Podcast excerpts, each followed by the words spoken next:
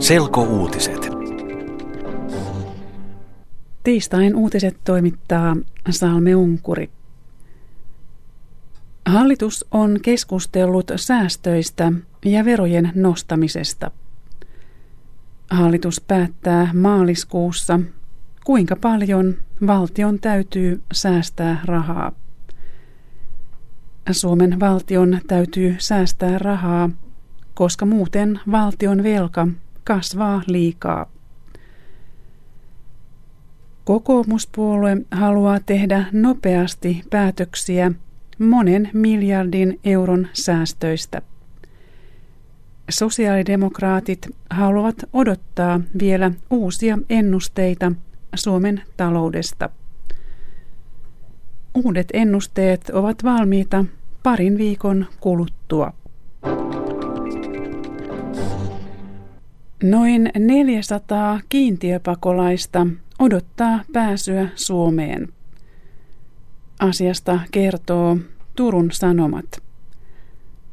Suomi on jo luvannut ottaa vastaan pakolaiset, mutta he joutuvat odottamaan pakolaisleireillä pääsyä Suomeen. Syy jonotukseen on se, että Suomen kunnat eivät halua ottaa vastaan kiintiöpakolaisia.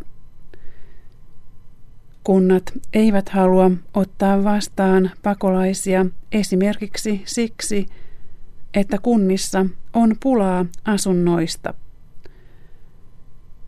Valtio tukee taloudellisesti kuntia, jotka ottavat vastaan pakolaisia.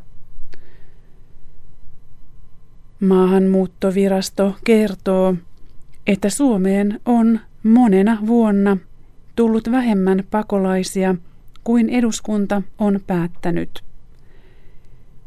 Eduskunta on päättänyt, että Suomi ottaa vastaan joka vuosi 750 pakolaista, jotka YK pakolaisjärjestö UNHCR on hyväksynyt pakolaisiksi.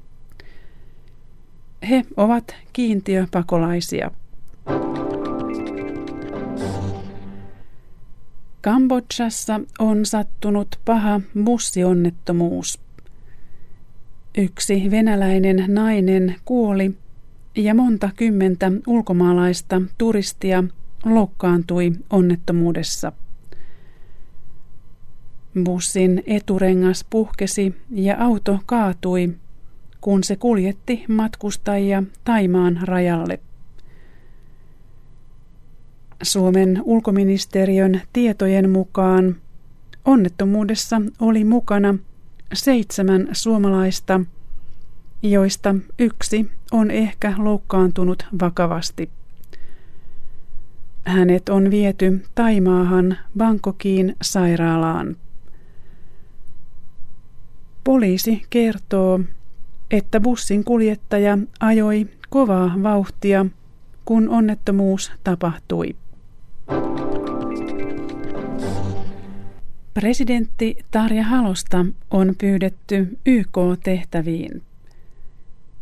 Halosta on pyydetty yhdistyneiden kansakuntien väestö- ja kehitysasioiden työryhmän puheenjohtajaksi.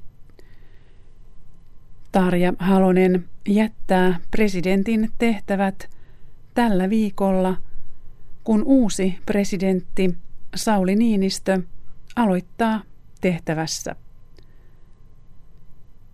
Tarja Halonen päättää lähiaikoina, aloittaako hän YK-tehtävässä.